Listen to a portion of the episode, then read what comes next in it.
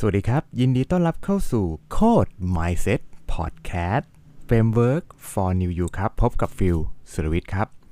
วันนี้ฟิลก็จะมาพูดถึงหนังสือ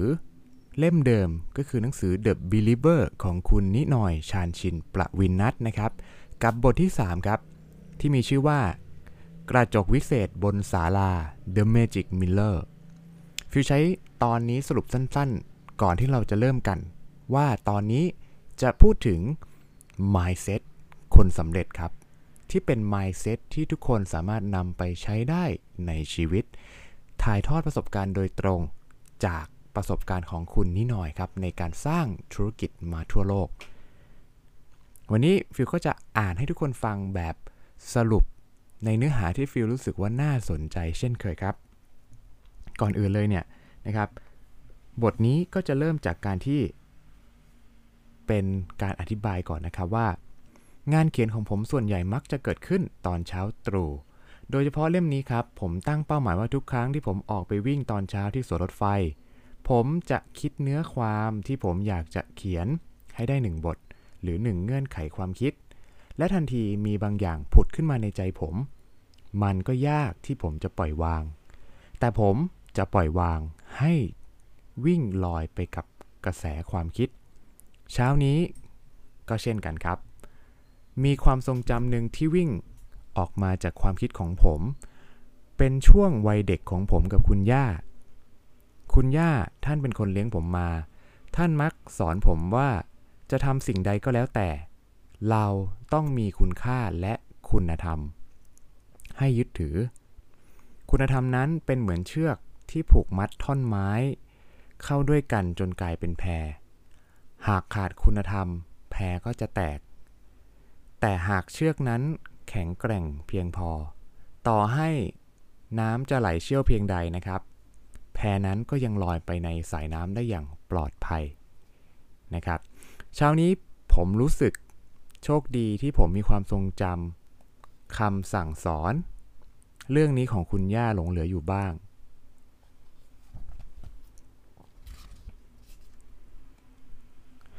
คุณย่า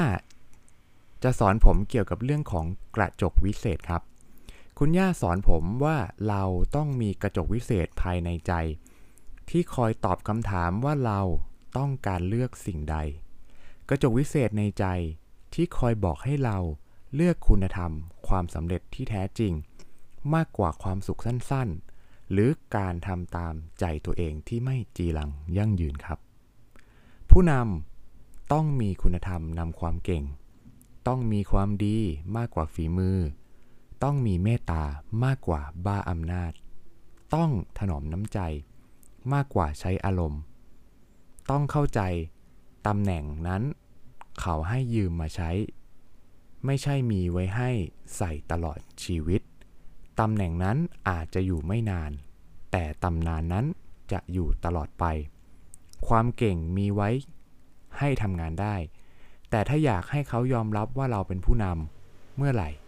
คุณต้องได้หัวใจผู้คนครับ ขณะที่ผมวิ่งรอบสวนรถไฟได้ 3 รอบแล้วพลิกนาฬิกาขึ้นมาดู ผมนึกถึงจินตนาการกลับไปเรื่องนี้ครับว่า ใช้โอกาสในการวิ่งครั้งนี้กลับไปคุยกับกระจกวิเศษภายในใจของผมอีกครั้ง และนี่คือบางสิ่ง ของคำตอบที่กระจกวิเศษ บอกให้ผมมาแบ่งปันให้กับทุกท่าน ที่จะต้องการมีความสุขความสำเร็จที่แท้จริง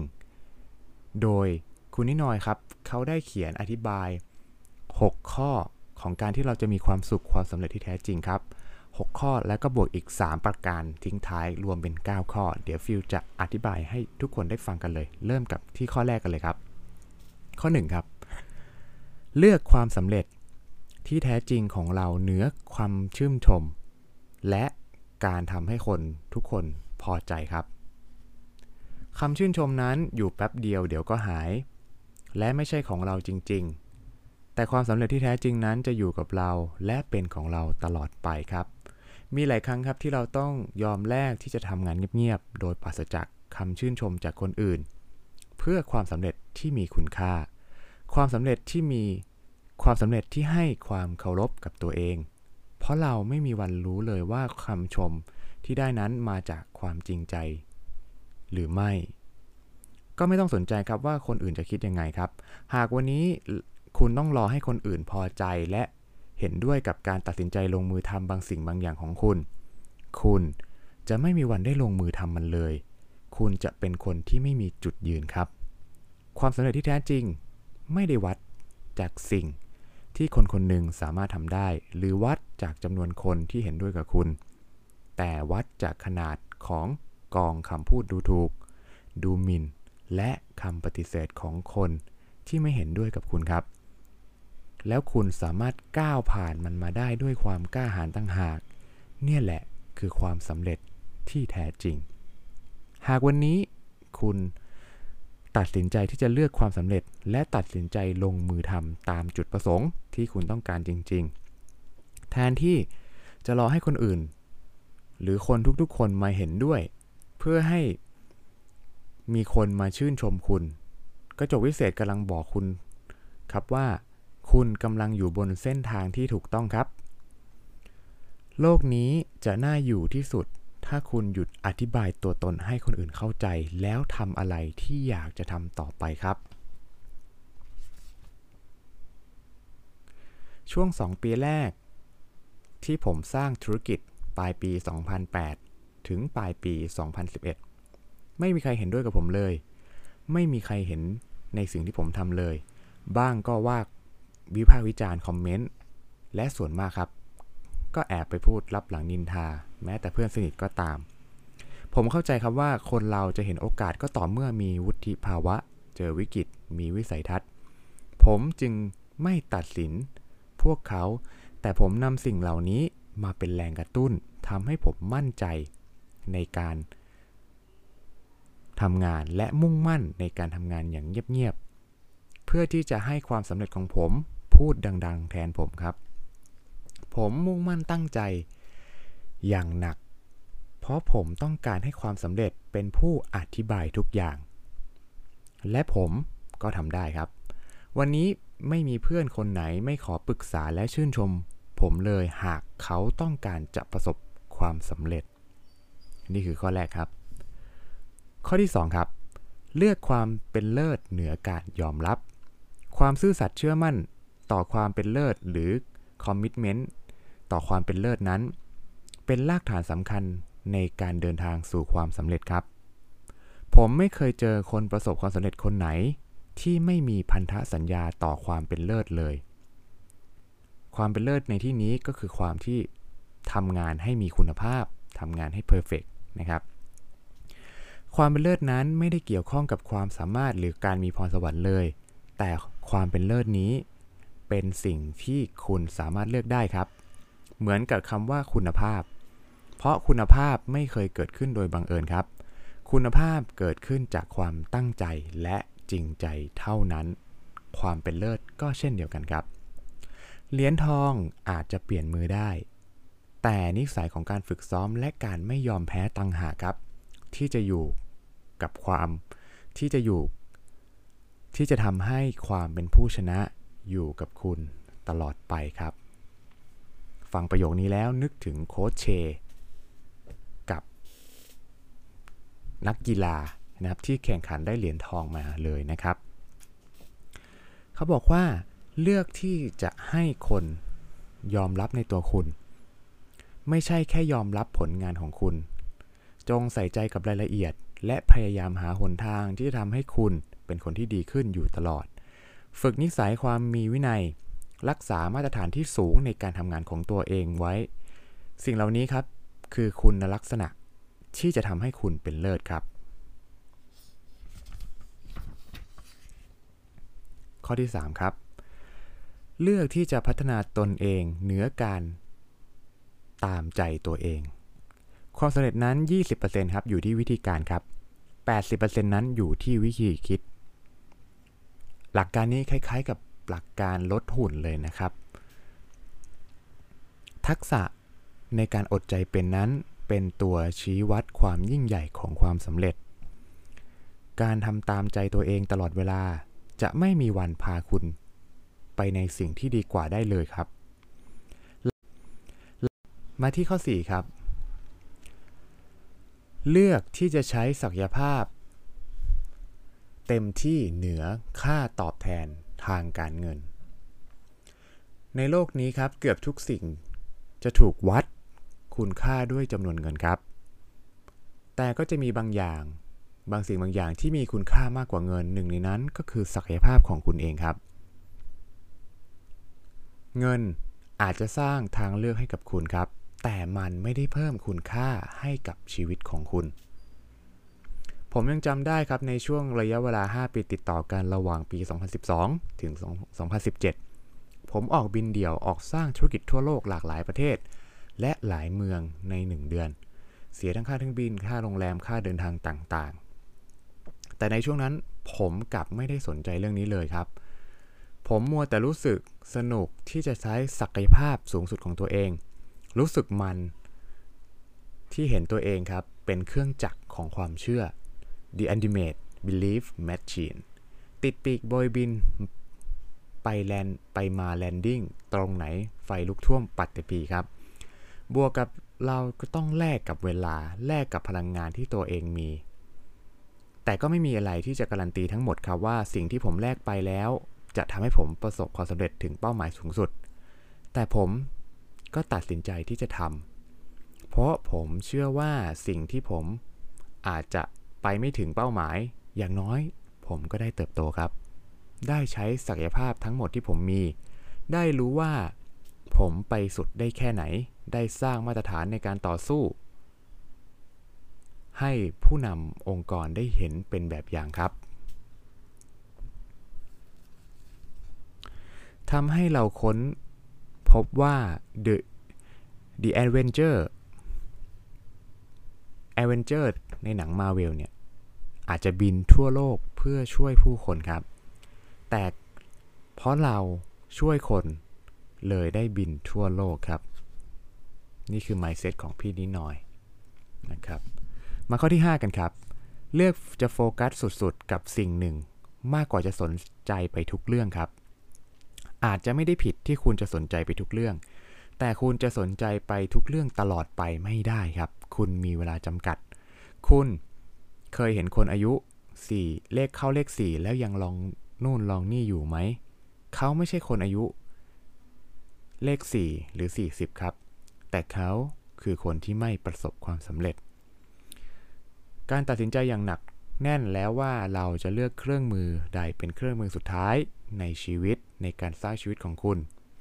เป็นสิ่งที่สำคัญมาก ไม่ฉะนั้นครับ คุณจะเสียเวลา ไม่ฉะนั้นคุณไม่ใช่จะเสียเวลาส่วนหนึ่งของชีวิตครับ แต่คุณกำลังเสี่ยงที่จะเสียเวลาทั้งชีวิตของคุณเลยครับ ข้อ 6 ครับ เลือกสร้างสิ่งที่มีคุณค่าเหนือการอยู่ในคอมฟอร์ทโซนครับ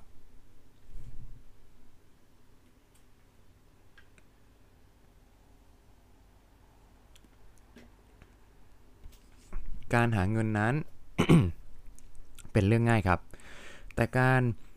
สร้างความหมายตั้งหากเป็นเรื่องยาก ทุกครั้งที่เราอยู่สบายๆ อาจหมายถึง ความต้องการในการสร้างความหมายของเรากำลังลดลงครับ อันนี้ก็จะพูดถึงการที่เราอยู่ในคอมฟอร์ทโซนหลังจากได้สร้างชีวิตและใช้ชีวิตมาถึงจุดหนึ่งแล้ว ผมค้นพบว่า เราควรใช้ช่วงต้นของชีวิตเรียนรู้การทำงานหนัก พื่อหารายได้ และใช้ชีวิตที่เหลือทั้งหมด สร้างบางสิ่งบางอย่างที่ให้คุณค่ามากกว่าเรื่องเงิน หรือเรื่องของความสุขสบายครับ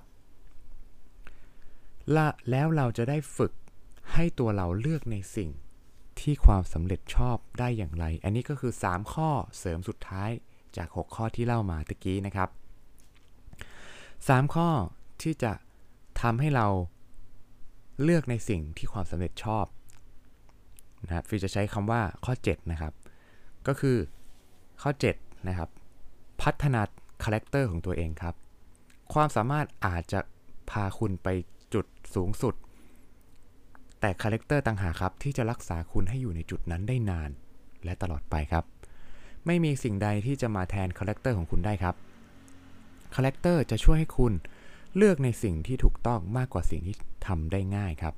คนที่ไม่มี character จะทำตามอารมณ์ ในขณะที่คนมี character จะหนักแน่น จะทำตามคุณค่าและแผนที่เขาวางไว้ คนที่ไม่มี character ต้องการแรงกระตุ้นจากภายนอกครับ แต่คนที่มี character จะสร้างแรงกระตุ้นจากภายในครับ คนที่ไม่มี character จะมองเห็นอะไรสั้นๆ และรู้สึกท้อแท้ง่าย และแน่นอน คนที่มี character ชัดเจนนั้นจะมองภาพใหญ่ ระยะยาวและมีความอดทนสูง นี่คือสิ่งสำคัญของ character มาข้อที่ 8 ครับ ไม่มีข้ออ้าง คนส่วนใหญ่ใช้ข้ออ้างเป็นรั้วป้องกันตัวเองจากความท้าทายของโลกภายนอกครับ โดยลืมคิดไปว่ารั้วที่สูงสูงขึ้นเรื่อยๆ นี้ และแคบลงเรื่อยๆนั้น มันกำลังกั้น ตัวเขาออกจากความเป็นไปได้ใหม่ของชีวิต คนที่ไม่ประสบความสำเร็จมีความสามารถที่จะหาเหตุผลว่าทำไมเขาจึงทำได้ไม่ดีครับทำไมเขาถึงทำไม่ได้เต็มที่ แต่คนสำเร็จนั้นจะไม่ยุ่งเกี่ยวกับข้ออ้างครับ ไม่ว่าจะเกิดอะไรขึ้น เขาจะทำทุกอย่างอย่างเต็มที่ที่สุด นี่คือสิ่งที่สำคัญมาก ๆ มาที่ข้อ 9 ครับ จงหิวกระหายอยู่ตลอดเวลา มีคำพูดของคุณรัตยาร์ดคริปปินผู้แต่งนิยายเรื่องเมาขี่ลูกหมาป่ากล่าวไว้ว่า ถ้าคุณไม่ได้ทำถ้าคุณไม่ได้สิ่งที่ต้องการ มีอยู่สองเหตุผลครับ คุณไม่ได้ต้องการมันจริง ๆ หรือคุณต่อรองกับเงื่อนไขของความสำเร็จนั้นครับ ดังนั้นหากคุณต้องการบรรลุศักยภาพอันสูงสุดของคุณและสร้างประโยชน์ สูงสุดจากชีวิต คุณต้องหิวกระหายกับความสำเร็จครับ หากคุณหิวกระหายไม่มากพอคุณจะไม่กล้าแลก คุณจะไม่กล้าเสี่ยงครับ ไม่กล้าเลือกสิ่งที่ถูกต้องเหนือสิ่งที่ง่าย ต้องการอยู่สบายๆ มากกว่าทุ่มเทให้กับความสำเร็จ ความหิวกระหายนี่แหละครับ ที่เป็นเชื้อเพลิงให้กับการเริ่มต้นการลงมือทำครับ สิ่งที่กระจกวิเศษบอกคุณทั้งหมดนี้ 9 ข้อที่ผ่านมานี้ ผมเชื่อว่าเป็นมาตรฐานของคนบนฟ้า เป็นมาตรฐานที่คุณย่าน่าจะอยากสอนผม ตั้งแต่ตอนนั้นที่ผมยังเด็ก ผมเชื่อว่ามาตรฐานของคนบนฟ้า วัดกันง่าย ๆครับ โดยการวัดจากจำนวนคนที่อยากกอดเรามากที่สุดครับ นี่คือสิ่งที่เป็นมาตรฐานของคนบนฟ้าที่อยู่ใน mindset ของคุณนิดหน่อยครับ และสุดท้ายนี้ มือที่เกิดจากเงิน หรือมือที่เกิดจากการหาเงินกับมือที่เกิดมาแล้วสร้างคุณค่าสองมือเดียวกันครับ แต่หัวใจนั้นคนละดวงกันครับ การยกมือไหว้นั้น อาจจะเป็นเพียงการคำการคำสวัสดี แต่การกอดกันนั้นได้แฝงคำพูดที่มากมายหลากหลายเอาไว้ มากกว่าการกอดกันเฉยๆครับ ผมเชื่อว่ามาตรฐานของคนบนฟ้าน่าจะวัดจากความสำเร็จจากคนที่เข้ามาขอกอดคุณ มากกว่าคนที่ยกมือไหว้คุณครับ ทิ้งท้ายกับบทนี้ด้วยคำว่า A meaningful life is about growth not comfort ความหมายของชีวิตมันคือการเติบโตครับ ไม่ใช่การอยู่ในพื้นที่สบายๆของคุณ หรือที่เราเรียกว่า comfort zone ครับ